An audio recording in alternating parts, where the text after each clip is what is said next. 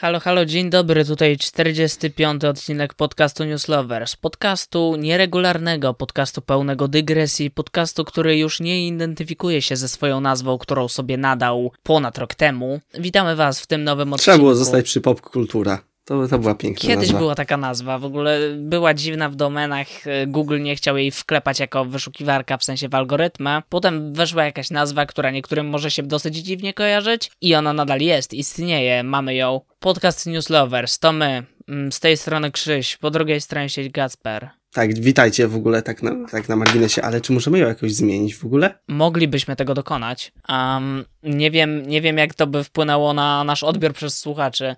Jeżeli ktoś chce nam o tym napisać, bo okazuje się, że już ludzie do nas jednak jacyś piszą, jacyś ludzie się odzywają, co, co jest dla nas bardzo miłe. Dziękujemy wszystkim ludziom, którzy w jakikolwiek sposób wchodzą z nami w interakcję. To jest, to jest fajne, łakniemy sławy i pieniędzy. um, Dzisiejszy odcinek ponownie specyficzny, dlatego że pojawia się nie wiadomo skąd, nie wiadomo kiedy, w ogóle poprzedniego odcinka nie było, miał być w nim jakiś film omawiany, chyba w końcu go nie umówimy, prawdopodobnie nigdy, choć może Ponieważ, kiedyś coś o nim napomkniemy. Żeby mieć dobrą wymówkę, rozchorowałem się. Tak, tak, tak. A, a ja padłem mentalnie i generalnie zdarzyło się jeszcze inne rzeczy w światowej geopolityce. Dosyć przykre, no więc tak. Nie chcemy się rozwodzić też na ten temat, bo nie nasza działka, plus też y, temat zbyt mimo wszystko przykry chyba, żeby go poruszać. Tylko powiem, że wysyłamy słowa wsparcia i zachęcamy wszystkich, jeżeli macie jakąś możliwość, to do pomocy po prostu. Tak, po prostu tak. Ukrainie oczywiście. Każda pomoc jest dobra, każda się przyda w jakiś sposób. No i tak, a my dzisiaj, aby oderwać się od szarej, smutnej rzeczywistości, trochę po części, po części dlatego, że mamy materiał na odcinek. Wcześniej też niby mieliśmy, no ale Kacper był chory, e, więc nie mogliśmy nagrać odcinka koniec końców. I teraz wreszcie możemy i jest znowu specyficzny, nie będzie w nim newsów. Nasza cudowna nazwa jest bardzo związana z tematyką. Będziemy gadać o filmie. Słuchaliście intro odcinka, wiecie co to za film. Yy, chodzi nam o nowego Batmana. Będziemy gadać Co jest o śmieszne, Batmanie. ponieważ uciekając od szarej rzeczywistości, wchodzimy w jeszcze szarszą i mroczniejszą rzeczywistość, ale to... Tak, mm, do mrocznych komnat Gotham. Tak. Yy, Ale tak. zanim. Zanim to, właśnie, to Kacper ma Tak. jeszcze obowiązkowe wtrącenie o studiu, którego nazwy tutaj nie trzeba już wymawiać i przytaczać, Dobrze. dlatego że studio Ironhide musi się wpieprzyć do każdego odcinka. Nie ma odcinka bez Nieprawda. studia Ironhide. Nieprawda, Także są pomówienia. Oddaję głos Dal- na tą chwilę. Żeby było to szybkie i bezbolesne. Dla graczy na Steamie jest już dostępna nowa aktualizacja Kingdom Hearts Vengeance. I to tyle. Jakby cieszcie się, dostajecie nowe rzeczy. Radość. Dobra. A przechodząc do takich e, ciekawszych i oryginalniejszych rzeczy, to dostaliśmy zdjęcia zestawów e, na podstawie filmu Thor Love and Thunder. Hmm. I można na ich podstawie stwierdzić, że po pierwsze, tak, mamy żeńskiego Tora, tak, mamy minifigurkę żeńskiego Tora, potwierdzenie po raz któryś, Nobody expects. ale tak, ale co jest ciekawsze, widać, że to pójdzie, przynajmniej tak to wygląda, sam film, ostro w mitologię, ponieważ dla osób, które w jakiś sposób są powiązane z mitologią nordycką, na przykład przez Magnusa, a tak po, po, profesjonalne powiązanie z mitologią Mówiąc nordycką. Magnusa, mamy na myśli oczywiście serię książek Rickera Jordana dla młodzieży, która w jakiś sposób bazuje na mitologii nordyckiej. Dokładnie. Książki polecamy generalnie, bardzo fajna seria. Tak. Musimy być bardziej literaccy w przyszłości, ale to nieważne. W sensie nie teraz. I A chodzi mi o to, że w jednym ze, z zestawów mamy kozy, Tora, które są w mitologii. I one tu są. I to jest tak piękne. Jakby... Jakby patrząc na karierę Taiki Waititiego, bo ja widziałem akurat zdjęcia tego zestawu, jak już o tym mówisz, i U, patrząc generalnie na to, widząc co Taika robi, generalnie na to można się spodziewać, że po tym, co mówił na temat tego filmu i po tym, co już zdążył pokazać w poprzednim, to, że można, jeżeli dostanie dosyć wolną rękę od studia, to można przypuszczać, że pojedzie w taką stylistykę walniętą ostro po prostu. tak. Na to liczę zresztą, dlatego że no to to według mnie powinna być siła mimo wszystko tego filmu i też Taika jest człowiekiem i to się objawiało w Jojo Rabbit głównie według mnie przynajmniej, że mm, jest to człowiek, który potrafi doskonale balansować gatunkami w swoich filmach, to znaczy doskonale potrafi balansować pomiędzy komedią a jednocześnie czymś poważnym. I słyszałem od osób, które czytały komiksy, na podstawie których powstaje to Roll of Thunders, że film dotyka jednak y, wydarzeń, jeżeli ich dotknie w jakiś sposób, no to dotknie wydarzeń o tematyce dosyć przykrej i poważnej, a jednocześnie mamy tego mm, Taika Waititiego, który tutaj idzie w stronę takiego kompletnego szaleństwa i ja wierzę, że Taice nadal uda się balansować doskonale pomiędzy tymi dwoma kategoriami jakoś, bo no, jest to człowiek utalentowany w tym aspekcie i myślę, że nie stanowi to dla niego aż tak dużego wyzwania. Tak, jeszcze dostaliśmy drugi zestaw, który już nie mam pojęcia czym jest, bo mamy tutaj po prostu jakiegoś e, dużego potwora, a sam zestaw nazywa się Attack on New Asgard, czyli to nowe wspaniałe miasteczko rybackie. Co ciekawe, taki fun fact, to minifigurki są podpisane w ten sposób, że Thor jest po prostu podpisany Thor, a żeński Thor jest podpisany Mighty Thor. To ciekawa rzecz w sumie. Okay. Nie wiem, czy to tak zrobili w ramach po prostu produktów, żeby było łatwiejsze rozróżnienie dla dzieci i tak dalej, czy będzie też to jakoś poruszone w filmie, ale to się zobaczy. No nie wiem, no bo mówiąc o żeńskim torze mamy na, mie- y, na myśli postać Jane Foster, tak? Która tutaj tak. powracamy, mamy powrót na Natalie Portman, która jednak zgodziła się wrócić do Marvela, o dziwo w sumie. Chyba wszystkich to zaskoczyło, jak to było już jakiś czas temu powiedziane, więc ciekawy jestem, jak, co z tego wszystkiego wyniknie w sumie. Jedyny chyba projekt Marvela, w sensie film Marvela na ten rok, na który jeszcze jakoś czekam. Moon Knight. No tak, to, ale to serial, nie? I, no tak, tak. E, więc... Na filmy, no, tracimy trochę wiarę w filmy. Tak, no, nawet trochę bardzo. E, do tego jeszcze będziemy wracać, nawiązywać w jakiś sposób, bo w sumie tak, bo da się na pewno do tego jakoś nawiązać jest to całkiem prawdopodobnie, że do tego jakoś nawiążemy. Tak, więc z mojej strony to dzisiaj wszystko. Tak Dobra. Tak króciutko. No to po tej króciutkiej wstawce newsowej możemy. E, robimy to dlatego, że większość newsów straciła już w jakiś sposób ważność. Może za tydzień to odrobimy, o ile za tydzień odcinek będzie. No, my tak jak pisaliśmy na Facebooku, w sumie nie wiemy, czy on będzie za tydzień, bo to bardzo chybotliwa sprawa w dzisiejszych czasach. Natomiast przechodząc do głównego tematu naszego dzisiejszego odcinka, jakim jest omówienie filmu The Batman, filmu DC, filmu super, z superbohaterskiego, um, pierwszego pełnoprawnego filmu o Batmanie od dosyć dłuższego czasu, bo od 2017 roku, kiedy to zadebiutował Lego Batman, i filmu, co do którego mieliśmy oczekiwania spore, naprawdę spore, biorąc pod uwagę, że ostatnio nagłaśniamy coraz częściej, że już nie nastawiamy się za bardzo w stronę żadnej produkcji zbyt przychylnie, zwłaszcza z tego gatunku superhero, no bo nie mamy już większych nadziei na to wszystko i mamy liczne obawy, tak na, co do Batmana pozwoliliśmy sobie mieć hype i nadzieje jako takie dosyć spore jeszcze. Tak. I żeby powiedzieć, no nie zawiedliśmy się. Tak, już spoiler. E, generalnie całe Dobra, inaczej. Omówienie... Teraz część bezspoilerowa. A, Idźcie na Batmana. Przechodzimy do części spoilerowej. Tak, tak. Warto iść na film, nawet jeżeli nie oglądaliście, nie wiem, poprzednich Batmanów, poprzednich filmów DC, e, w ogóle nie ogarniacie o co chodzi i, i może nie przepadacie też za kinem superhero, to też idźcie, bo to jest naprawdę wartościowy film też na innych płaszczyznach, także po prostu polecamy, wybierzcie się, a potem wróćcie i odsłuchajcie naszą spoilerową pogadankę, która zaczyna się w tym momencie. Tak, dokładnie. I w ten oto sposób zaczynamy. Tylko nie wiem w jaki sposób w sumie. No właśnie, tak jak powiedziałem, przed chwilą mieliśmy te oczekiwania naprawdę dosyć spore i też mm, to był film, w którym pokładaliśmy naprawdę szczególnie dużo nadziei. Każdy kolejny materiał promocyjny, jaki był wypuszczany, tylko podbudowywał jakoś nasz hype na to dzieło kultury rozrywkowej, popularnej kina superhero, jakim ten film jest. I finalnie poszliśmy na Batmana, zdecydowaliśmy się pójść na premierę dwóch rozgoryczonych fanów Marvela, załamanych po tym, co się z uniwersum Marvela dzieje, i dwóch dawnych wyznawców teorii Marvel 100 razy lepszy niż DC i w ogóle DC do piachu. Także nie ze względu, żeby tutaj nie zostało to błędnie odczytane. Nie ze względu na samo uniwersum DC, jakby nie mam nic przeciwko, przynajmniej ja tutaj mówię za siebie w tym momencie DC, ale chodziło o sposób, w jaki potencjał jest marnowany przez Warner Bros. Mhm.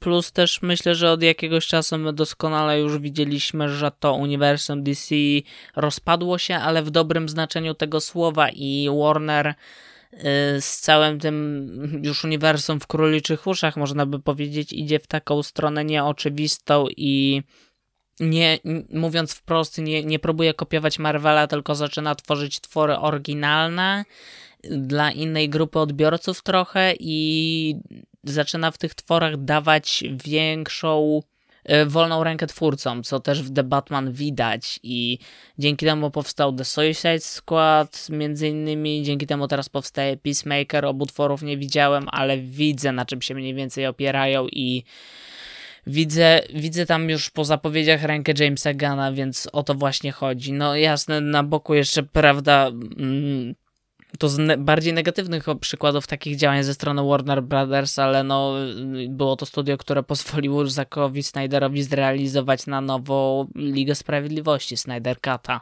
które zresztą omawialiśmy na początku naszej podcastowej kariery i które to wnioski zawarte w tym materiale prawdopodobnie byłyby teraz zupełnie inne, biorąc pod uwagę, jak bardzo przez ostatni rok wydaje mi się, że nasze podejście do czegokolwiek w związku z popkulturą zmieniło się bezpowrotnie i ja na przykład u siebie już personalnie mam takie wrażenie, że rozwinął mi się o wiele bardziej taki zmysł krytyczny, można by powiedzieć. Tak, potwierdzam. E, I no i właśnie, i z takimi z takim dwóch rozgoryczonych fanów Marvela, którzy zaczynają twierdzić, że DC jednak zaczyna odwalać lepszą robotę, robiąc coś innego, nowego i oryginalnego. Dwóch takich typków idzie na The Batman do IMAXa na premierę i wychodzą i mówią tyle, było warto. Tak, było. I na IMAXa, i na Batmana. Tak, tak, żeby... dokładnie. Że, żeby to podkreślić, żeby nie było niedopowiedzenia różnego rodzaju w tym aspekcie. Dokładnie. Ponieważ, wow, to jest po prostu dobry film. Mhm. Tak, już pomijając jakby, to jest dobry film właściwie na dwóch płaszczyznach, bo on jest dobry jako... Jako film? Po pierwsze, jako po prostu film jest dobry, bo jest dopracowany pod wieloma aspektami, nad którymi jeszcze tutaj ja zamierzam się przynajmniej rozwodzić w wielu fragmentach dzisiejszego odcinka e, i po prostu na wielu płaszczyznach jako film jest to twór dobry, a po drugie jest to twór dobry jako kino superbohaterskie. I od tego w sumie można zacząć, dlatego że jako film superbohaterski, patrząc na niego obok tego, co nam powstaje, czyli powstają nam filmy miałkie, w których coraz mniej wytwórnie starają się, żeby efekty wyglądały dobrze, w których coraz bardziej idziemy w stronę produkcji filmów takich taśmowych, które zamiast być tworem oryginalnym, na którym jakoś czuć rękę reżysera, idzie się w stronę produkcji bardziej bardziej schematycznych, opartych na tym, że są one produktem wytwórni i że coraz bardziej idą w stronę zastępowania jakichkolwiek ciekawych rozwiązań w fabule i skupiania się na tym, żeby scenariusz i historia były przynajmniej poprawne, no to zamiast tego idziemy w stronę fanservice i ludzie to kupią. Zapewne już wiecie o jakim filmie w tej chwili mówię. Doskonale nie muszę, nie muszę tutaj e, szastać tytułami na prawo i lewo, bo wszyscy już się domyślają o co chodzi. No to o, obok takich filmów The Batman jest tworem, jeśli chodzi o kino superhero, a raczej o jego formę, jako film jest niewątpliwie czymś innowacyjnym, dlatego że po pierwsze to jest film, w którym czuć rękę reżysera, to znaczy dosłownie widać, że to jest twór jednak oryginalny, że on, że reżyser miał sporą kontrolę nad tym, czym finalnie on ma być. Nie jest produktem wytwórnie wyprodukowanym taśmowo. Nie można w 100% powiedzieć, że to nie jest film schematyczny, bo on oczywiście z tych schematów kina superhero, ze schematów historii o Batmanie jakoś czerpie, ale jest on jednocześnie spójną, bardzo dobrze napisaną, oryginalną historią. Tak, Kacper approve. This message. To jest jakby po prostu film, który się dobrze ogląda i on trwa te trzy godziny. I okej, okay, ja muszę przyznać, że miejscami miałem coś takiego, że tak, ten film zaczynał się dłużyć. Ale mimo to, jakby jak już się skończył, to nie miałem czegoś takiego, o, czuję, że minęły trzy godziny. No nie czułem tego. Mimo, że były jakieś dłużyzny miejscami, to to nie ma czegoś takiego w tym filmie, że człowiek oglądając go się wybija z rytmu. Cały czas jakby podbudowa napięcia i atmosfery, żeby ten film spójnie grał w całości. To jest wszystko ustawione w naprawdę dobry sposób i przez to to dzieło się chłonie i ani razu nie miałem mimo wszystko czegoś takiego, że totalnie wybijam się z rytmu oglądania. Tak, tutaj e, taki fun fact, ponieważ ja mam taką manierę, że bardzo często spoglądam na zegarek. Tak, a ja to widzę za każdym razem. Tak, bo po prostu tak mam. Nawet jeżeli film jest wciągający. Tutaj nie patrzyłem na zegarek, co jest jeszcze bardziej imponujące, biorąc pod uwagę długość filmu. Tak, Macie Reevesie, dziękujemy Ci, dzięki Tobie Kacper nie patrzył na zegarek podczas tak, seansu. To jest osiągnięcie. Tak, to jest osiągnięcie, za to choćby warto chwalić ten film jako twór. I to pokazuje, że ten film jest dobry na tej płaszczyźnie bycia kinem superbohaterskim. Jakby mamy tu spójną historię i ja cię w ogóle dopytam w tej chwili, jaka jest twoja historia generalnie oglądania poprzednich Batmanów jako takich. W sensie wiadomo, te filmy się ze sobą nie łączą, ale jestem w ogóle ciekawy na jakim etapie jesteś, jeśli chodzi o znajomość poprzednich tworów związanych z Batmanem jako takim. To znaczy powiedzmy, że Nolana no prawie na pamięć, ale tych powiedzmy starszych, to raczej nie. Mhm. Ewentualnie bardzo na wyrywki, jak byłem no, małym dzieckiem. Okej. Okay. E, ja oglądałem już jakiś czas temu, dawno dosyć, oba filmy Bartona. Oglądałem też jakiś czas temu trylogię Nolana po raz kolejny i mhm. e, no widziałem oczywiście Lego Batmana i te filmy związane z tym nowym DC Universe, które jako tako czysto stricte Batmanami nie są, e, ale wszystkie te filmy miałem taki plan, żeby dooglądać sobie jeszcze filmy, których jeszcze o Batmanie nie widziałem, czyli te filmy z lat 90.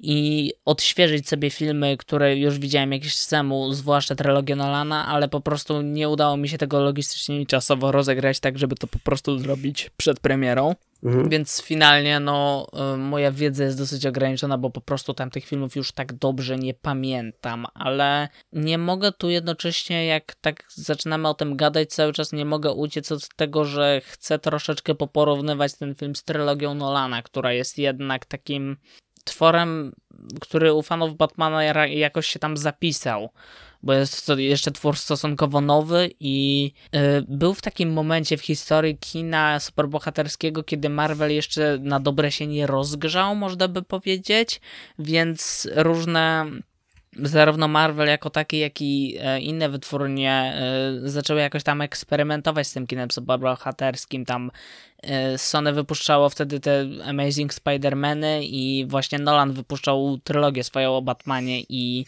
wszyscy trochę wzorowali się wtedy na trylogii Nolana, bo ona była jakoś powszechnie chwalona z tego co pamiętam wtedy. Um, I potem o Batmanie po zakończeniu trylogii Nolana chyba w 2012 to długo nie było ani wideo, ani słychu, bo poza filmami z DC Universe, czyli Świt Sprawiedliwości i Justice League, nie pamiętam czy Batman gdzieś gdzieś jeszcze pojawił, chyba nie, no to mieliśmy cicho. Wszedł w 2017 roku Lego Batman który jest tworem jako Batman specyficznym, ale jest to film, który szczerze mówiąc bardzo lubię osobiście. Znaczy, to jest ciekawe, ale dobre. To jest dobry film, jakby pod względem tego, jaką jest animacją tak. i jakim jest tworem generalnie i tym, jak portretuje postać Batmana, bo to jest film bardzo taki Batmanowy. I generalnie ten Batman, który jest teraz, czyli Batman Mata Reevesa 2022, to jest od czasów Lego Batmana yy, film, który tak się skupia jako tako na postaci Batmana. Bo to mówi, rozmawialiśmy już o tym przed nagraniem, że to nie jest film a, o postaci Bruce'a Wayne'a za bardzo. To znaczy, postaci Bruce'a Wayne'a jako takiej w tym filmie mamy stosunkowo mało, a głównie tutaj Bruce Wayne jest Batmanem i przemieszcza się po ulicach, nawet jeżeli nie jest otwarcie w kostiumie Batmana, co też jest generalnie ciekawym punktem, ale e, nawet jeżeli nie przemieszcza się otwarcie w kostiumie Batmana, nie paraduje w nim, to też przemieszcza się po tych ulicach incognito jako Batman, a nie jako Bruce Wayne. Tak. I to jest dobre, ponieważ też został mocny nacisk położony na to, że to jest prawdziwy on. Mhm. Tak po prostu. Tak, tak, tak, bo y, no tu mamy pokazane coś takiego, że mimo wszystko on jest przeżarty przez tą tożsamość i on woli być tym Batmanem, który jest zamaskowany, nikt nie wie kim on tak naprawdę do końca jest, woli być tajemniczy i niż być tym chłopa chłopaczkiem z bogatego domu, który się kryje w tym domu i przyjeżdża tylko na pogrzeb burmistrza, y, tym cichym, małomównym, bogatym chłopczykiem, który przeżył i stracił rodziców w młodości. I to, to jest, po pierwsze, tak jak mówiłeś, to jest dobre też według mnie, ale to jest też ciekawe, dlatego że to jest, nie, cały czas nie pamiętam, jak było w poprzednich filmach i częściowo też ich nie widziałem, ale w trylogii Nolana tego Batmana Bruce'a Wayne'a, no to mieliśmy stosunkowo dużo mieliśmy to jakoś tak zsynchronizowane płynnie, że był Bruce Wayne, był Batman, był Bruce Wayne, ten Bruce Wayne, tak jak ty zresztą mówiłeś, że on łaził sobie po salonach, żeby tam zachować tak. pozory, że hej, jestem Bruce Wayne i istnieje, nie jestem Batmanem, a tutaj tego nie ma jakby i to jest ciekawy punkt. I to ma sens, mhm. bo to jest dużo młodszy Bruce Wayne, to znaczy ogólnie tutaj ma sens fakt, że mimo, że już od dwóch lat sobie bije się z jakimiś złodziejami w, alejkach, to to nadal je, on jest niedoświadczony. To była duża według mnie bolączka w filmach Nolana, że mamy sobie gościa i on nagle takie hmm, zostanę Batmanem. I został. W sensie minął tydzień i już jakby w sensie, ratował nagle Gotham przed wszystkim. Nie pamiętam, ale w Batman Begins jest chyba taki punkt wejścia, że on był Batmanem i potem znikł na jakiś czas i potem powraca? Coś takiego tam było? Nie pamiętam.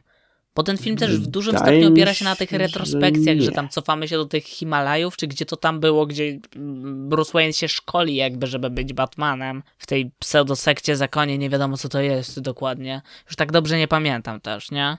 Hmm. Nie, nie wiem, ale Wydaje mi się, że nie, ale teraz mnie okay. tak skołowałeś w sumie. Musiałbym jeszcze raz obejrzeć te filmy, szczerze mówiąc, bo nie, nie, nie za dobrze pamiętam akurat fabularnie, mimo że pamiętam swoje odczucia względem nich.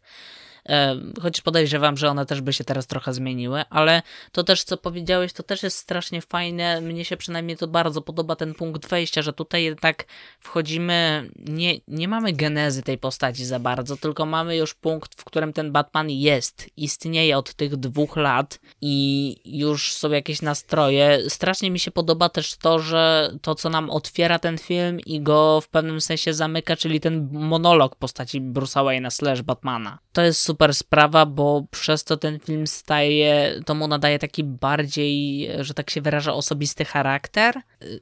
Kupuje mnie to jeszcze bardziej przez to. Jest to też w takim klimacie detektywistycznego kina noir. Tak, tak, tak, bo to y, no, ten film mimo wszystko jest kryminałem. W pewnym sensie nim jest. To jest kryminał superhero sensacyjny, no to, tak bym to określił. Y, I właśnie jak już przy tym jesteśmy, to to też jest w sumie e, okej, okay, w, kinie, w kinach jako takich za dużo kryminałów w ostatnich latach nie mieliśmy, ale mimo wszystko to jest, jako kryminał ten film też się strasznie super sprawdza. Tak. Ogólnie mamy tutaj yy, no, sporą mieszankę gatunkową. Mhm. Tutaj mamy po prostu thriller, tu właśnie kino detektywistyczne. W pewnym momencie, to, że to za dużo powiedzieć, żeby było to takie mieszanie, ale było takie nawiązanie, tylko nie jestem teraz pewien, czy to było ogólne nawiązanie do westernów jakby szeryfów jako stróży prawa, czy do jakiegoś konkretnego filmu, czegokolwiek. Okay, a o co ci konkretnie wiem, teraz tego. chodzi? E, o momenty, w których e, Batman wchodził i e, nacisk został położony na dźwięk jego butów. A, okej. Okay. Na zasadzie mhm, jak ostrogi. Dobra, tak. rozumiem to. Okej, okay, dobra. To, tak, to może, to może być dobry trop, że faktycznie to jest nawiązanie do tego. Tu w ogóle mamy sporo nawiązań, bo mamy też na przykład nawiązania tym całym rokiem i tym, mm, tą detektywistyczną, thrillerową otoczką do na przykład twórczości Davida Finchera i to tu y, da się jakoś zobaczyć, widać i to wszystko się naprawdę fajnie odbiera. Ta mieszanka gatunkowa, o której mówiłeś, jest naprawdę dobrze zrównoważona też i te gatunki się, to nie jest tak, że ten film po prostu zmienia te gatunki sobie, tylko one się y, naprawdę w fajny sposób przenikają po prostu ze sobą i tworzą spójną historię o spójnej formie, która e, w ogóle, no, tak jak już mówiliśmy, pod względem scenariuszowym ten film naprawdę działa. Poza tymi dłużyznami gdzieś w środku, powiedzmy, no to to naprawdę on się wolno rozkręca. To trzeba mu przyznać, że on rozkręca się powoli i to napięcie coraz bardziej tam wzrasta. Na początku dochodzi nam do tego morderstwa y, burmistrzego tam oczywiście, ale od tego momentu, kiedy mamy całość badania sprawy przez Batmana, przez komisarza Gordona y, i do tego dochodzą nam oczywiście tutaj zostają powoli wprowadzane inne postaci, to jakby mamy coraz bardziej podbudowywane, wzrastające napięcie, i, ale też nie mamy takiego klasycznego dojścia po prostu do punktu kulminacyjnego, w którym mamy nagle bam. To znaczy, to nie zmienia tego, że ten punkt kulminacyjny tutaj nadal jest, ale poza tym finalnym punktem kulminacyjnym i tym finałem, który mimo wszystko dla kina superhero jako takiego jest dosyć finałem już schematycznym, to mamy tu takich boom, że tak się wyrażę, kilka takich scen, które są boom jednak. Mamy tak. kilka takich jakby etapów. Zawiązań akcji, mhm, tak, tak, których tak. następuje znowu taka przerwa, takie rozluźnienie i potem znowu. Tak, tak. Mamy y, chwilę rozróżnienia, ale to te scena rozróżnienia też fajne jest w nich to, że y, one nie sprawiają, że to napięcie całkowicie znika i jest na nowo podbudowywane, tylko to napięcie cały czas jest, tylko jakoś spada na drugi plan i trudno to wszystko opisywać, ale to jest bardzo wszystko umiejętnie, myślę że też, że montaż bardzo w tym pomaga i to generalnie wszystko jest, tak jak już mówiłem zresztą, spójne po prostu. Tak. I też jak mówiłem o spotykaniu kolejnych postaci, to strasznie mi się podoba, bo postaci takich pierwszoplanowych mamy tutaj stosunkowo dużo, yy, chociaż nie mamy też jakiegoś przesytu nimi, ale strasznie mi się podoba sposób, w jaki ten film je wprowadza, bo według mnie wprowadza wszystkie postaci tutaj w bardzo taki sposób naturalny dosyć, to znaczy to, że Batman e, na początku e, jedzie do tego klubu i tam spotyka pingwina, potem poznaje Selina Kyle, e, poznaje jakieś inne postaci, mamy, w międzyczasie pojawia nam się postać Ridleya całego i to wszystko, każdy, mm, każda scena wprowadzenia tej postaci wypada tak jakoś ultranaturalnie, że ona nie pojawia się znikąd, że scenariusz mu, nie mam takiego wrażenia, że scenariusz nagle mówi no tak, ta postać miała być w tym filmie, no to czas ją wprowadzić w tej tej scenie, ta postać się po prostu nam mhm. pokazuje i nie wiem, i na każdą postać jest identyczny sposób jej wprowadzenia, że ona na przykład ma pierwszą scenę walki z Batmanem. E, tylko te postaci, każda jest wprowadzona w troszeczkę innej formie i każda jest wprowadzona w ciekawy sposób, że Pingwina mamy, poznajemy w klubie i pierwsza scena to nie jest, y, to znaczy Batman tam się tłucze, ale nie tłucze się z pingwinem jako takim, tylko z pingwinem przechodzi po prostu na rozmowę. W tym samym klubie w naturalny sposób poznajemy Seilinę Kyle, która w jakiś tam sposób sobie pracuje i um, sposób, to co mówię, w sposób wprowadzania tych postaci wypada naturalnie, po prostu. Oraz e, nie powiedziałbym, żeby były jakieś zaniedbane postaci. Znaczy, oprócz takich E, epizodycznych zasady, to nie ma czegoś takiego, że pokazywana jest nam postać i że wow, ona jest ważna i potem się o niej zapomina. Choć z drugiej strony mam też takie wrażenie, że um, brakowało mi po prostu, żeby niektórych postaci było trochę więcej, bo nie miałem, widziałem opinię, że niektórzy twierdzili, że kobiety kot jako takie jest za mało, akurat nie, mnie się wydaje, że była jakby jako jej czas ekranowy był jakoś odpowiednio wyważony. Było też stosunkowo dużo komisarza Gordona, co mi się podobało, bo tutaj też yy, ten aktor i generalnie ta postać wypada naprawdę fajnie. Tak. Ale na przykład brakowało mi strasznie, że było tutaj stosunkowo mało tej postaci pingwina. I dosłownie każda scena, w której grający tą postać Colin Farrell, który swoją drogą chce gdzieś zobaczyć, jak go charakteryzowali, bo naprawdę nie poznaje tam Colina Farrella w tym filmie,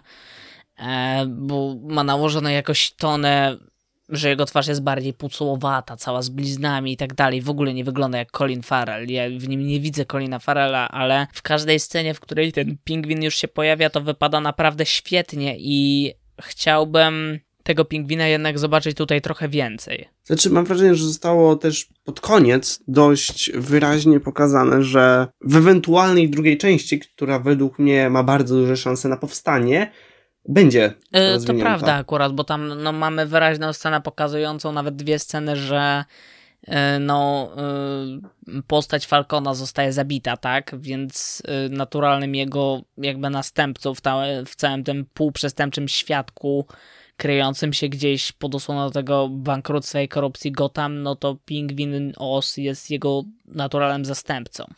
I tak. to y, jakby mm, to widać i jest wyraźnie zasugerowane, nawet jak mamy ten końcowy monolog Batmana, no to mamy tą scenę, że mm, os gapi się przez okno i mamy wspomniane, że nowe zagrożenia czy coś takiego.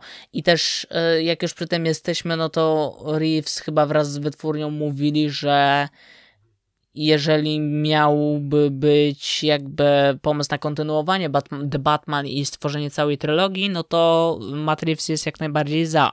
To fajnie. I gdyby Matt Reeves był za i gdyby do, doszło do skutku, no to za jakby mm, jestem całym serduchem za tym, żeby Matt Reeves na stanowisku reżysera pozostał, bo sprawdza się tutaj idealnie. Mimo wszystko y, zastanawiało mnie, w jaką stronę to pójdzie. Twórczość Matta Reevesa kojarzyłem jedynie z Planet Maup, tych nowych i y, lubię te filmy generalnie, one są tak. dobre, i, ale tutaj no i naprawdę ciężar jakby, który spadł na reżysera był w przypadku tego projektu dosyć duży i tu, a to widać, że twórca podszedł do tego i z odpowiednią wizją i z wrażliwością i naprawdę to wszystko wyszło.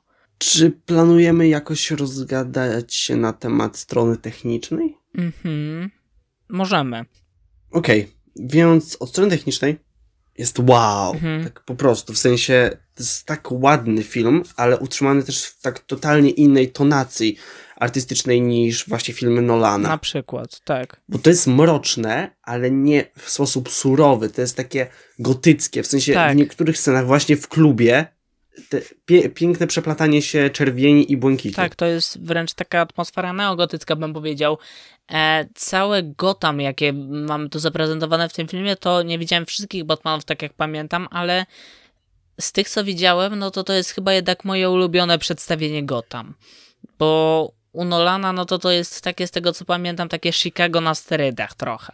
No, jest takiego y i plus więcej przestępczości, tak żeby było. Tak, tak, tak, no a tutaj to y Gotham ma własną duszę, można by powiedzieć i cała ta scena na początku, gdzie mamy tą coś takie a la Times Square, że mamy ten, y tą przestrzeń zastawioną różnymi ekranami, no to to Gotham jest po prostu kipi tym życiem takim swoim własnym, tym mrokiem takim, ale tak jak mówisz, tym neogotykiem także i e, całość, e, całą robotę, jaką ten film robi z oświetleniem i ze zdjęciami jako takimi, to przeplatanie się czerwieni, różnych takich laserowych świateł, neonowych świateł, różnego rodzaju przebłysków, to yy, jaką robię robotę na przykład w przypadku że wykorzystuje, jest ta scena chyba w jakimś tunelu, już nie pamiętam, gdzie Batman walczy i mamy, mm, jedynym światłem jest błysk karabina e, maszynowego. Ta, to jest tak to ładna jest, scena. To naprawdę tak wychodzi, to bo piękne. zgodzę się jednocześnie, że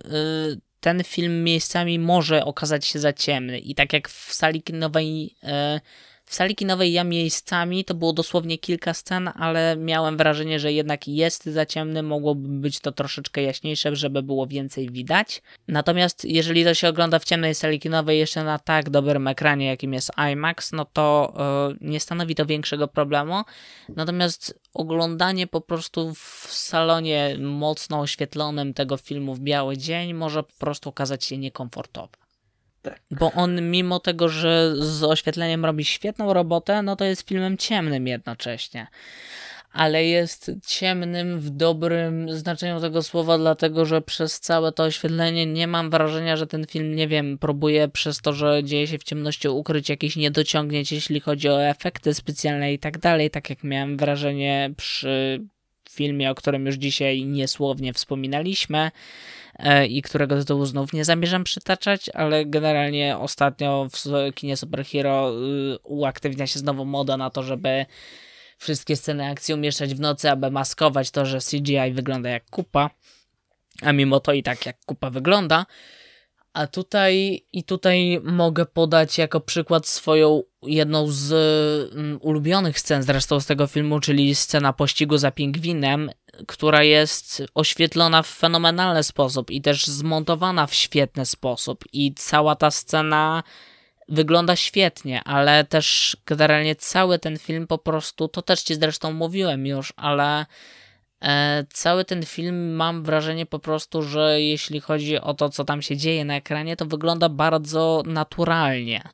To znaczy, no, bo tam wiadomo, komputer oczywiście był użyty, żeby to wszystko wykreować i tak dalej, ale nie mam wrażenia, że właśnie tutaj doszliśmy do prawie że perfekcji w kreowaniu tych efektów specjalnych, gdzie nie mam wrażenia, że obcuję z obrazami wykre... podrasowanymi i wykreowanymi w komputerze na green screenie, tylko mam wrażenie, że obcuję z obrazami, które faktycznie zostały zarejestrowane kamerą to jest osobiście dla mnie definicja e, osiągnięcia, że prawie perfekcji w kwestii CGI. Przechodząc do kwestii audio, mhm. to i pod kątem dźwięku, montażu dźwięku, i pod kątem muzyki jest bardzo dobrze. Tak, jakby Michael Giacchino, który e, zresztą chyba e, produkował muzykę do No Way Home, właśnie z tego co pamiętam, ale kompozytor, który już ma co najmniej kilka filmów na koncie, jak nie więcej, pokazuje z każdym kolejnym z nich, że naprawdę daje radę i osiąga coś niesamowitego w kwestii tego dźwięku. Ja mógłbym się pokusić o nominowanie w tych kategoriach, jeśli chodzi o dźwięk i e, ścieżkę oryginalną Batmana do Oscarów za rok. E, bo naprawdę jak na razie, no jasne, widzieliśmy jeszcze mało filmów tegorocznych, ale jak na razie całkiem zasłużenie to wszystko, bo muzyka tutaj daje radę i ta muzyka jest słyszalna i wpada w ucho i do soundtrack, wkomponowanie w niego Something in the Way Nirvana, piosenkę, którą której coverem zresztą ten film był promowany wcześniej, e, daje naprawdę niesamowity efekt i podbudowuje jeszcze bardziej tą klimatyczność tego filmu. No tak, jakby było wow. Ciężko mówić, no było wow. Idźcie na film. Mhm. Czemu mm. nas słuchacie, jeżeli nie byliście? Jak byliście, to wszystko to wiecie, jakby.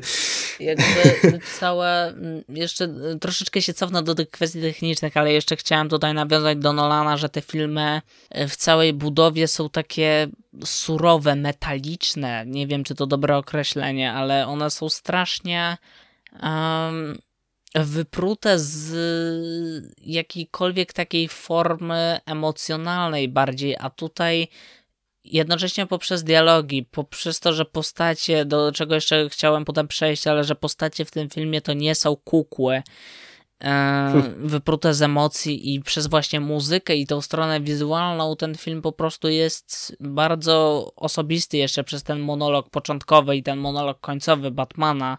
E, to jest jeszcze lepiej potwierdzone, ale to jest film taki pełen emocji i bohaterowie faktycznie odczuwają. Bohaterowie są tutaj nie tyle sama postać Batmana, choć ona oczywiście też, ale każdy z bohaterów jest tutaj po prostu bardziej ludzki.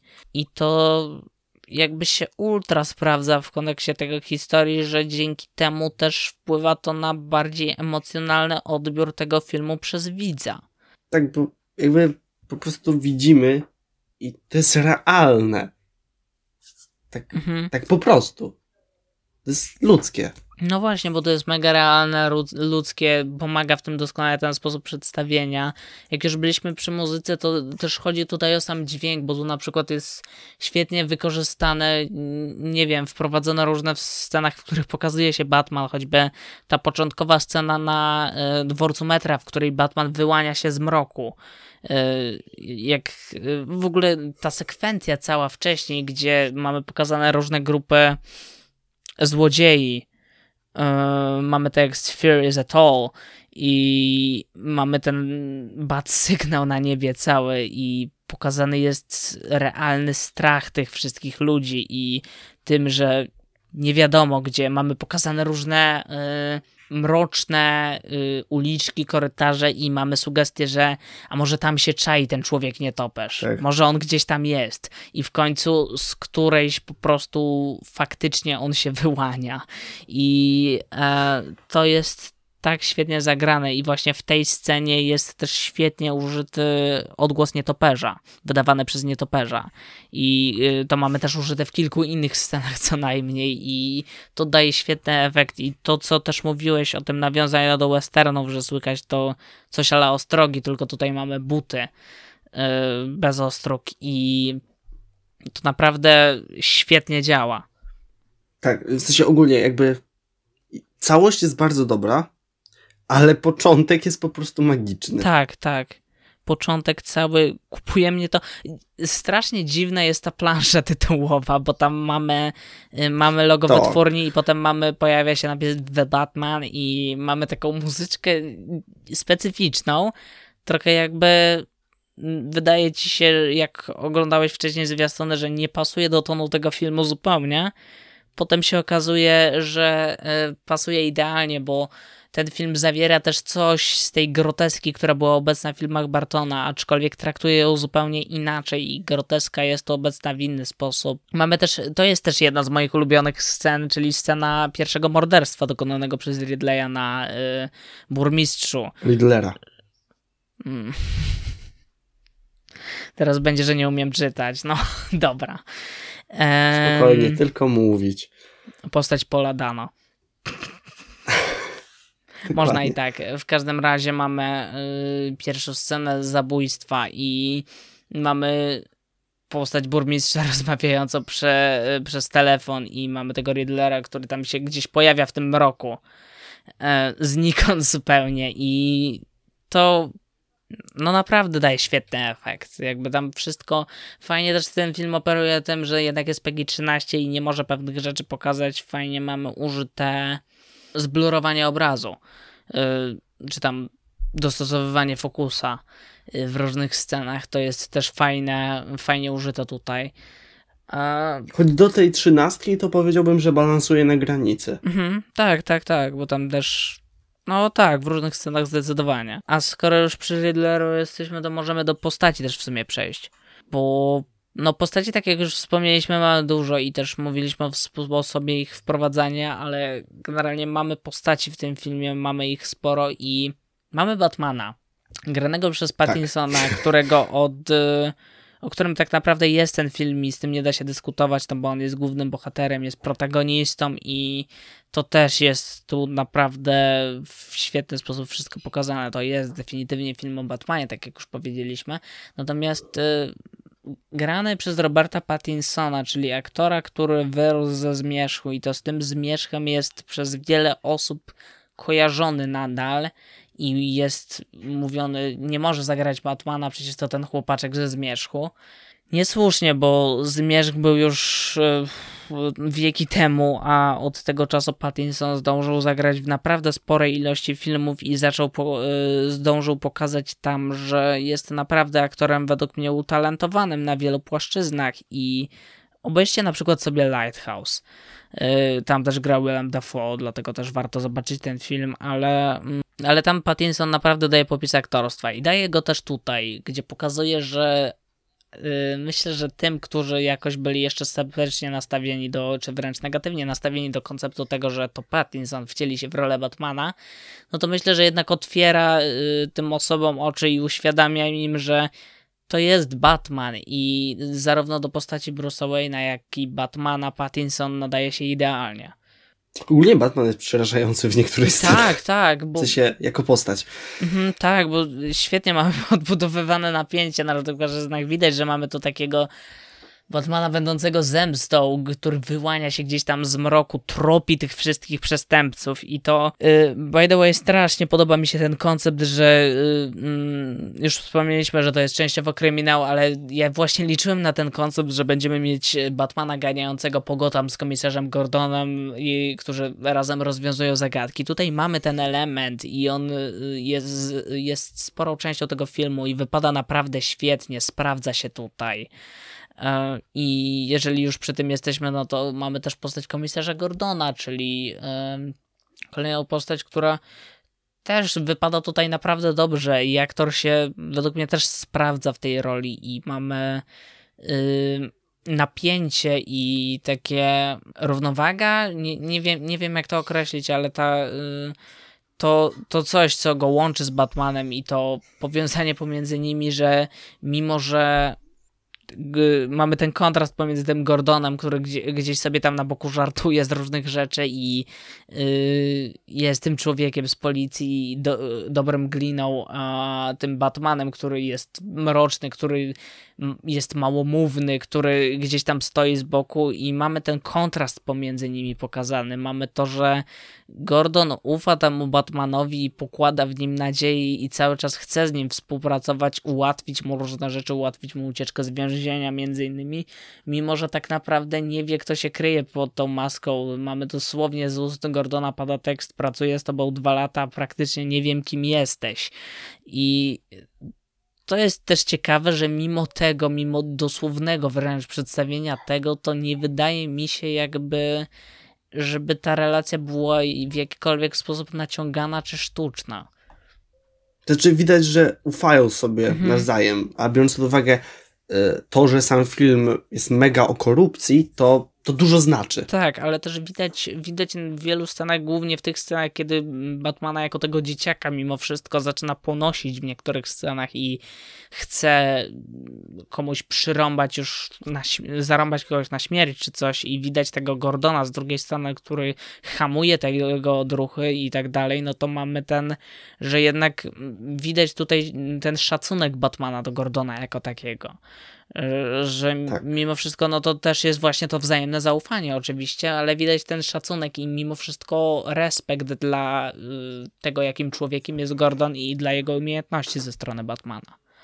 Tak, ogólnie co do tego niepanowania na sobą, to ja absolutnie kocham fakt, że on sobie wstrzyknął adrenalinę. Tak, tak. To było tak dobre. Tak, ale też przedstawienie że... tego, zarówno przez aktora, jak i na ekranie, przedstawienie tego tak. i jak to wygląda. I e, reakcja Seliny Kane, która na to patrzy z boku i jej taka widać w oczach aktorki tą fascynację pomieszaną z przerażeniem w tym momencie. Dosłownie. I to zgrywa się z całą atmosferą otoczenia. To jest jedna też ze świetnych naprawdę scen. Tak, bardzo dobra scena. Tak, tak, coś to, ale... Ogólnie sceny walki też są bardzo, do... mają bardzo dobrą choreografię. Tak, tak, tak.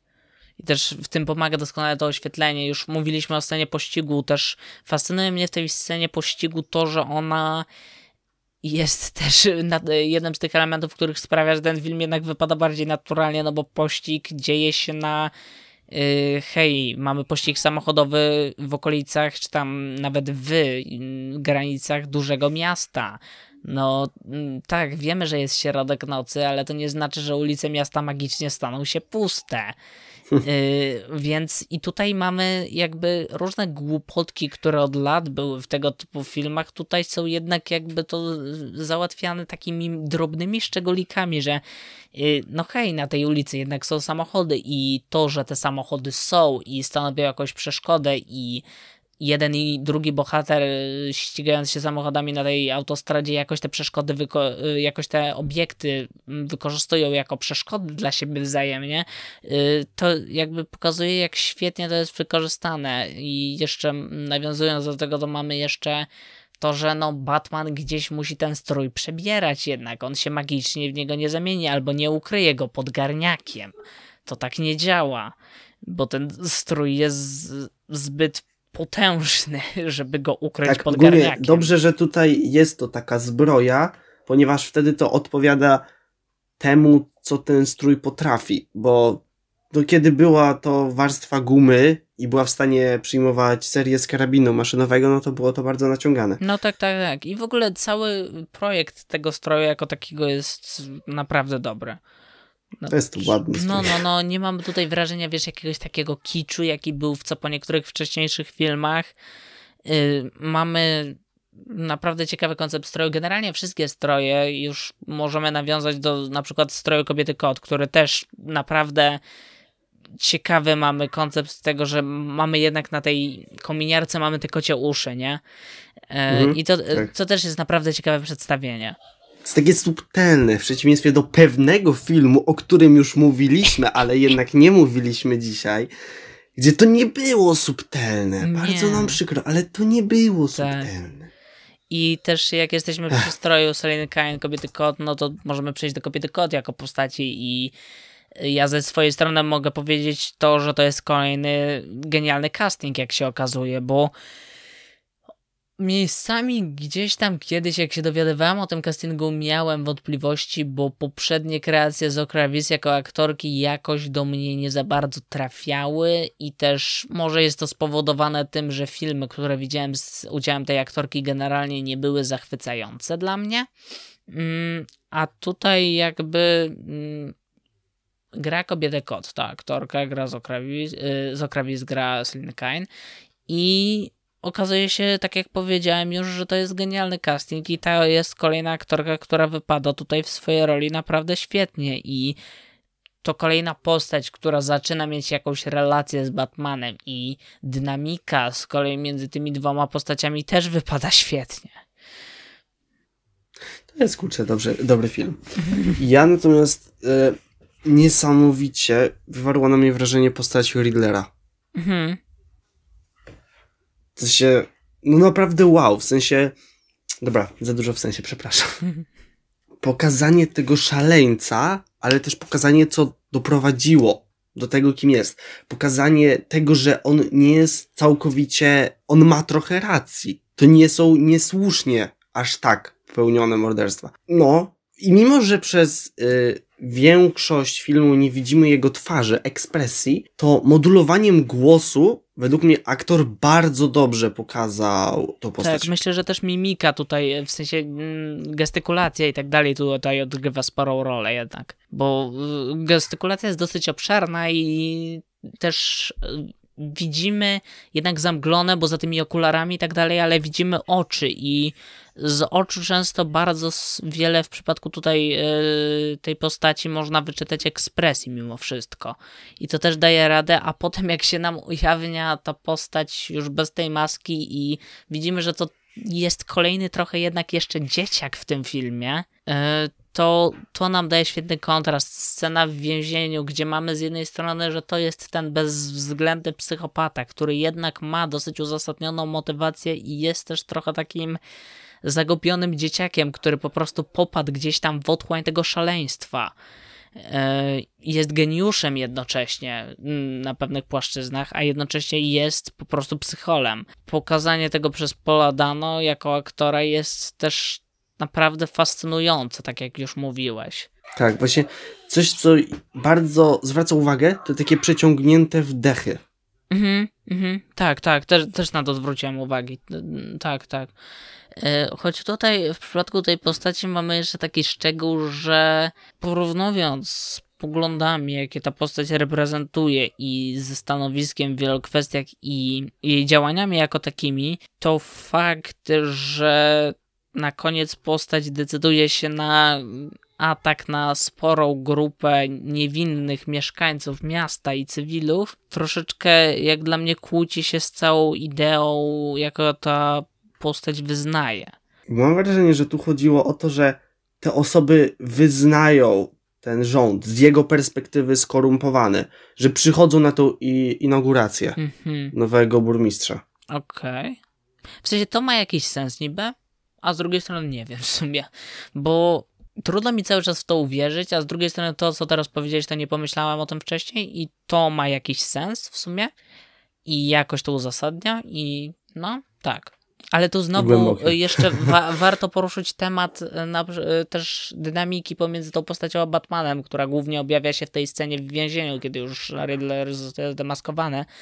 I też mamy tą scenę, kiedy w Batmanie widać te narastające emocje, bo nie wie do końca co się dzieje, nie rozgryzł tej zagadki do końca, widzi, że coś się stanie, nie wie jeszcze do końca co. I mamy tego, z drugiej strony mamy tego Riddlera, który popadł w tą otchłań szaleństwa i e, też dynamika po prostu między tymi dwoma postaciami też wypada świetnie. Niesamowite jest to, że e, jest nam pokazywane, że, że myślimy, że wie, kim jest Batman, a potem się okazuje, że jednak nie. I ciekawy jest e, właśnie kontrast między nienawiścią, jaką ma do Bruce'a przez, to, przez jego ojca, a pewną. No on trochę jest takim fanem Batmana, można powiedzieć w pewnym sensie. No, trochę tak, tak. pod kątem wymierzania zemsty na własną rękę. Tak, to jest znowu, to jest troszeczkę w sumie ten motyw, jaki grał pomiędzy mm, Batmanem a Jokerem w Dark Knightie w sumie. Też mamy y, coś, z jednej strony mamy um, tą nienawiść i tę sprzeczność idei, a z drugiej strony tam mieliśmy tą fascynację, jaką względem y, Batmana odczuwał Joker mimo wszystko bo tam też mieliśmy Jokera jakoś tam zafascynowanego. To jest też w Lego Batmanie z kolei bardzo dobrze pokazane. Tak. Tam mamy y, ze strony Jokera mamy tą narastającą fascynację, tą wręcz obsesję na punkcie Batmana, pomieszaną z takim queer vibe'em, można by powiedzieć, a ze strony Batmana mamy tą zimną obojętność i tą, te uczucia ukryte pod właśnie płaszczem tej zimnej obojętności. I to, to jest bardzo podobny motyw do tego, co mamy tutaj i tutaj po raz kolejny on się po prostu sprawdza, mimo że jest troszeczkę jednak czymś innym to teraz jeszcze w związaniu z antagonistą chcę się skupić na mikroantagoniście, w sensie tak chwilowo, e, ponieważ e, zosta- pod samą końcówkę filmu została nam pokazana e, postać Jokera. W sensie nawet nie tyle pokazana, ale jedna rzecz, która niesamowicie zwróciła moją uwagę. Musimy porozmawiać o tej scenie generalnie teraz, bo to, to jest bardzo ważna scena w kontekście wszystkiego właściwie. To fakt, jak bardzo Joker już manipuluje Riddlerem. Mhm. Dla mnie to jest osobi- w sensie to jest niesamowite. Najpierw wiesz, yy, podchodzisz ofiarę pod kątem tego, że zachowujesz się tak, jakbyś miał podobne zainteresowania, czyli zadanie zagadki. I jakby chodzi mi, że pod kątem tego, jak bardzo Riddler właśnie walczył w pewnym sensie z jakąkolwiek władzą, a jak bardzo jest szansa, że skończy się na tym, że będzie on jakby pionkiem Jokera, tak w ewentualnej no, przyszłości. tutaj trochę ujawnia się dokładnie to, o czym mówiłem, czyli o tym, że jednak e, Riddler w pewnym sensie jest tym dzieciakiem ogarniętym obsesją, zamkniętym w ciele psychopaty, który po prostu już sam siebie nie kontroluje i mimo wszystko manipulacja nad nim, jeżeli przeprowadzi się ją w odpowiedni sposób, jest stosunkowo prosta. Tak. E, tylko trzeba po prostu do tego odpowiednio podejść i pod tym względem jest to faktycznie fascynujący motyw.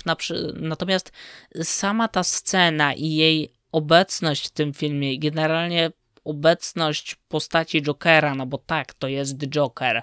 Prawdopodobnie gra go Barry Kogan, którego ostatnio widzieliśmy w roli drugiego w Eternals.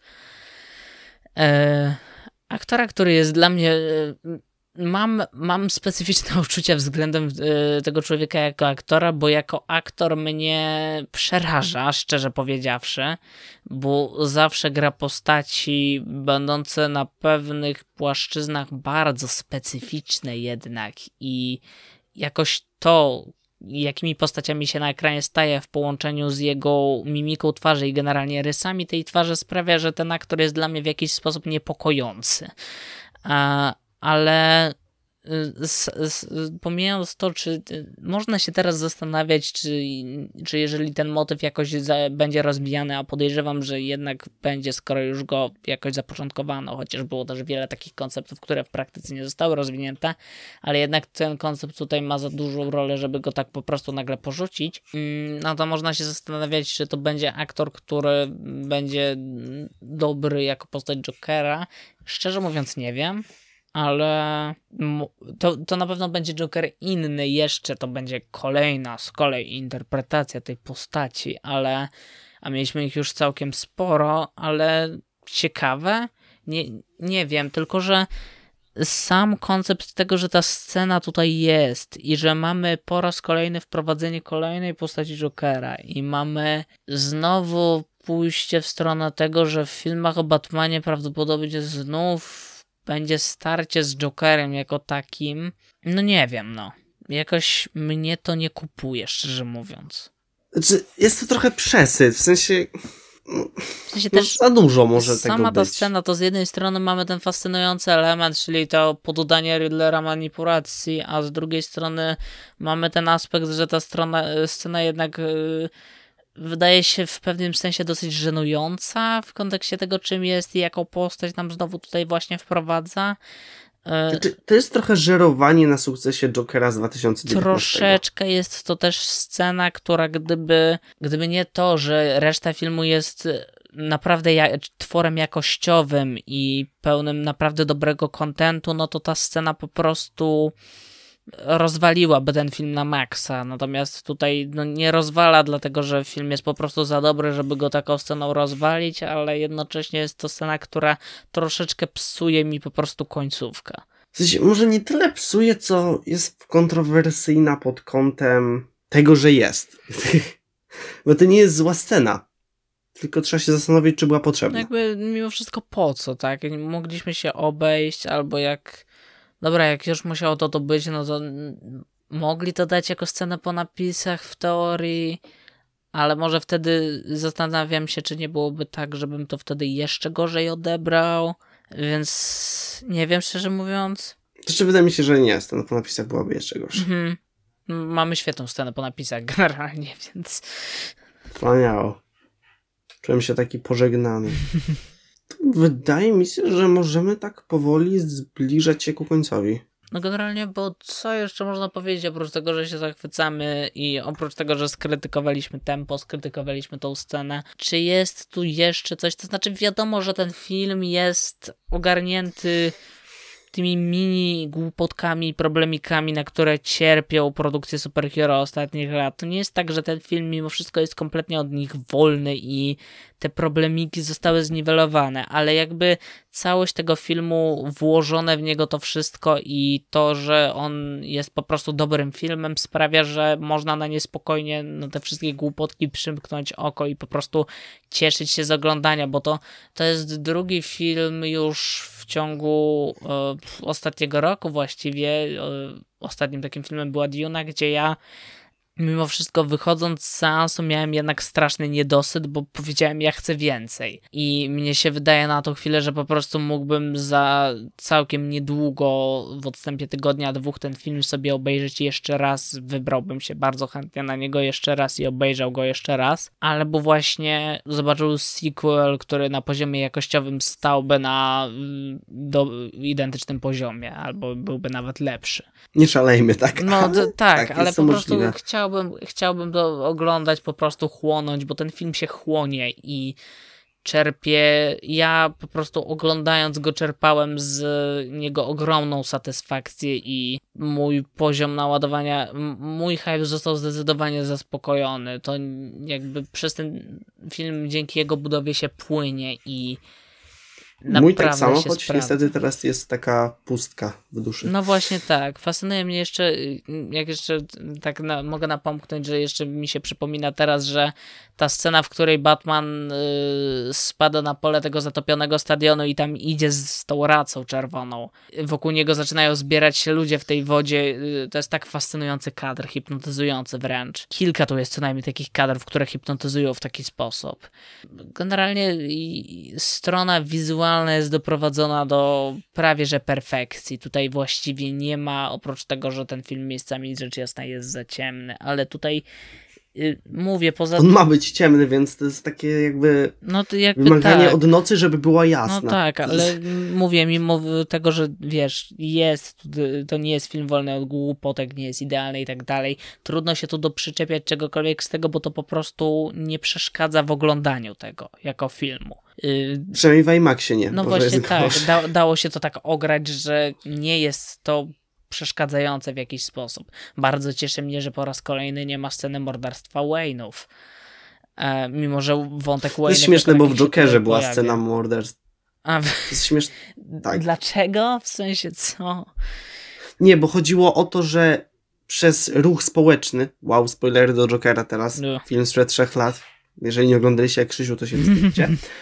to chodziło o to, że właśnie, że ruch społeczny, do jakiego, jaki on stworzył, w sensie tak biernie, właśnie doprowadził właśnie, no, do tego morderstwa. Mhm. Okej. Okay nie wnikam, nie, bo nie, nie, nie, mam jak skomentować za bardzo, ale nie, nie, wiem po co jakby. I też, Boże, przypomina mi się teraz, że u Nolana były takie sceny, że Bruce jako mały dzieciak wpada do studni. Te filmy generalnie były pełne retrospekcji, nie wiadomo po jaką cholerę. I tam jest ta scena, że wpada do studni i nie wiadomo, czy to jest jakieś mistyczna wizja, czy coś, ale unosi się dzięki skrzydłom nietoperzy właśnie latających wokół niego. I... Uh, A tutaj mamy w ogóle, jeszcze do tego nawiążę, że, bo mi się teraz w sumie przypomniało, że tutaj mamy coś takiego, że dom Wayne'ów bardzo przypomina, kojarzy mi się z zamkiem Drakuli.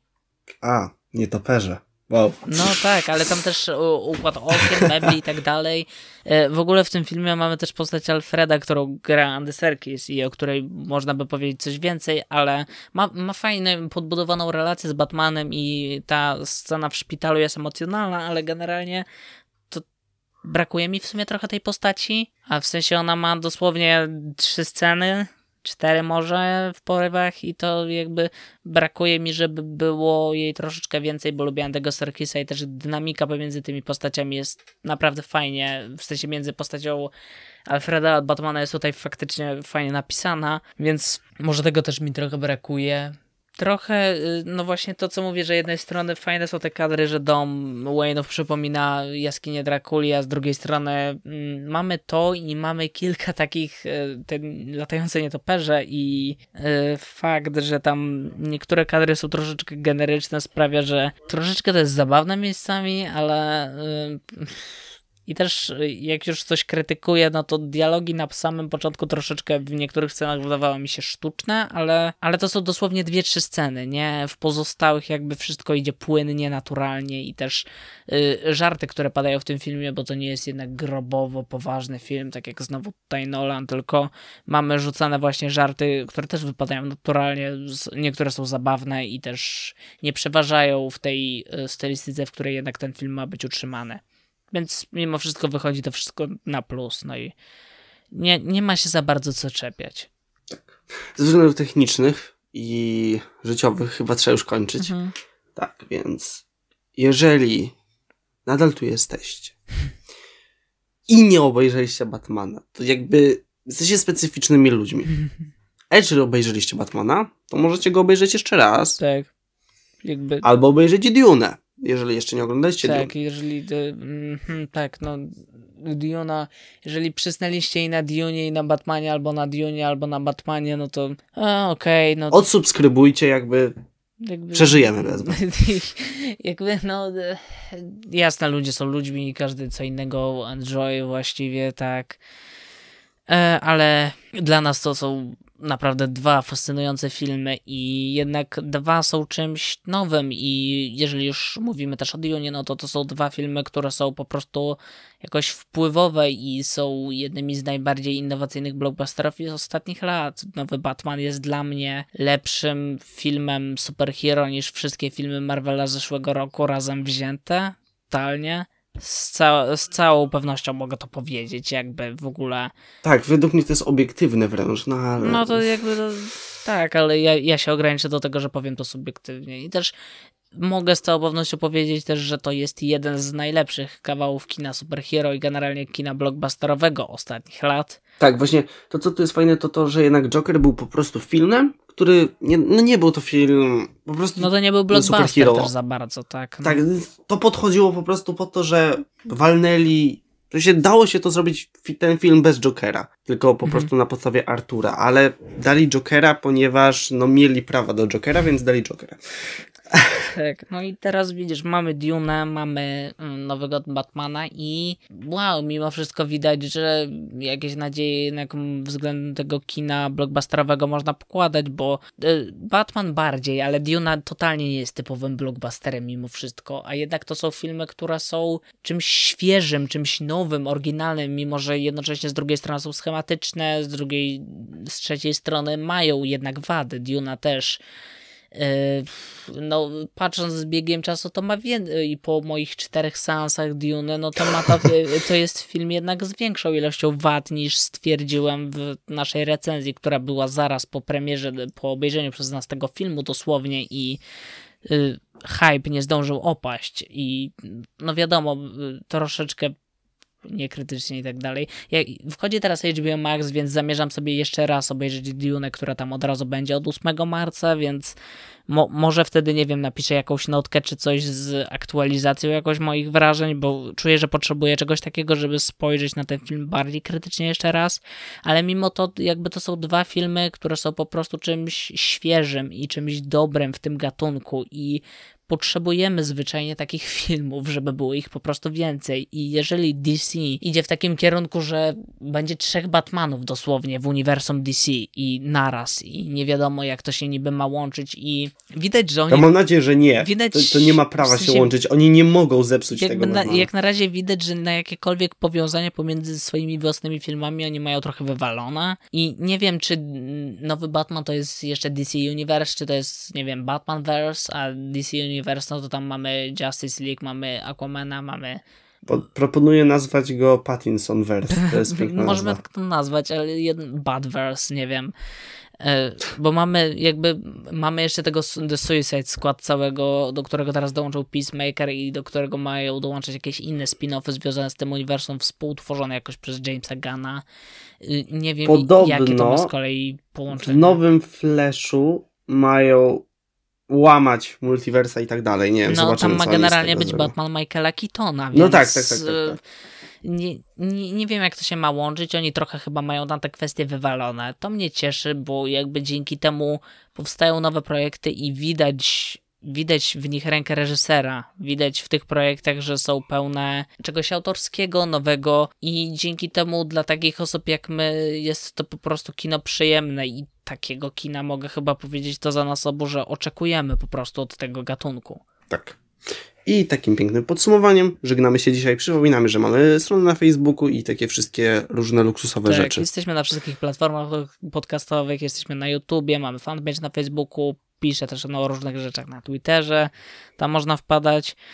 E, I no i tak, do usłyszenia w następnym odcinku, trzymając się bezpiecznej formułki. Tak, żegnajcie.